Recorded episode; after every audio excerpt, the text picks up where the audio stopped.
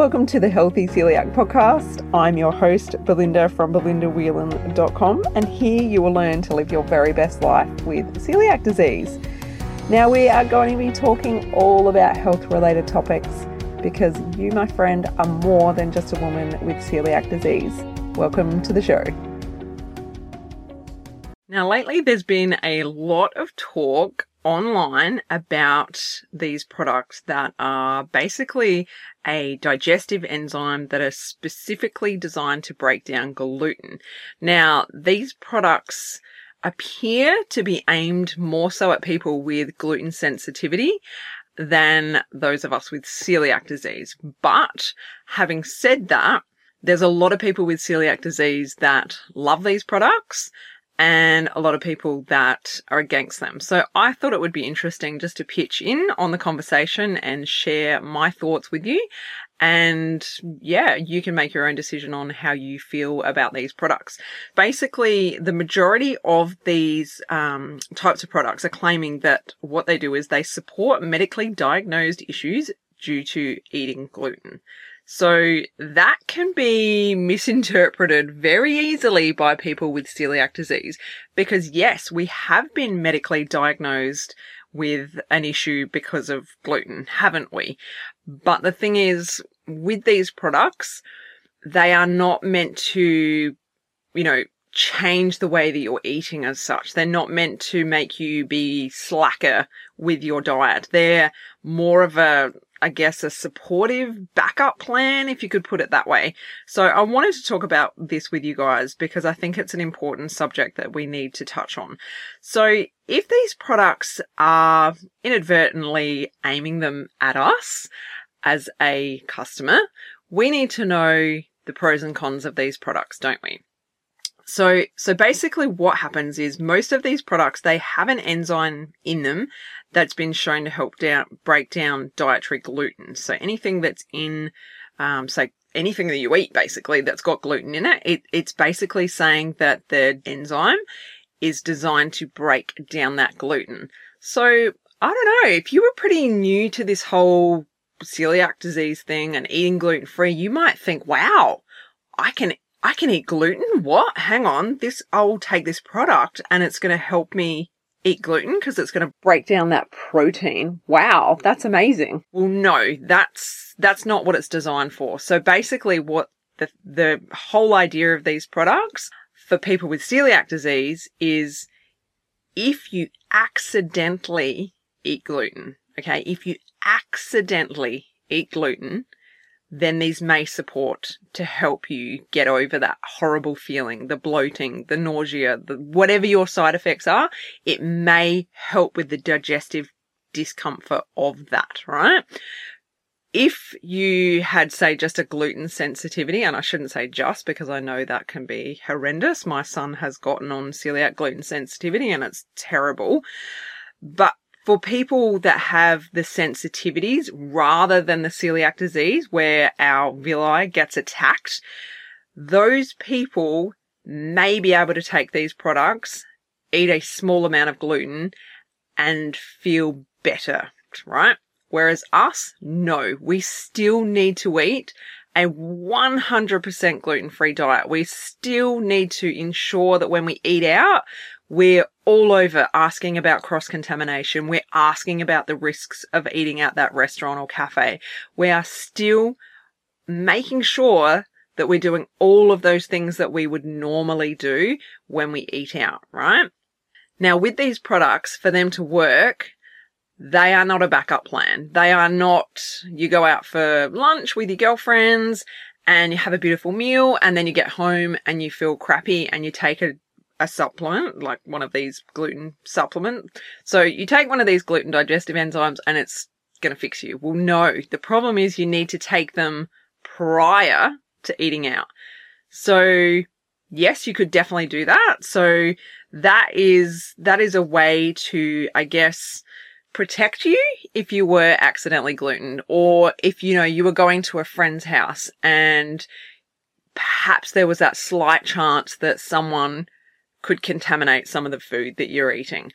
That could be beneficial, right? So you're going somewhere, let's just take some type of gluten enzyme and it will help to break down any accidental gluten proteins that you eat, right?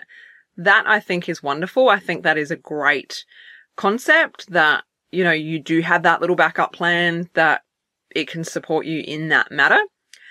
But as far as the cons go, I guess my concern would be that some people may become a little bit slack with their diet. They may go, ah, oh, well, if I eat out and I take one of these enzymes before I go out, it's fine. If I get a little bit gluten, whatever, I'll be fine. That'll protect me. That'll help me.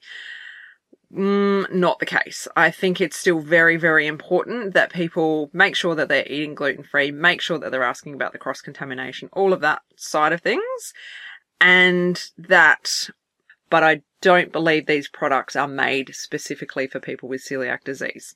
Another con that I don't like about this concept is let's just say you take one of these enzymes, you go out for a meal, you come home, you feel great.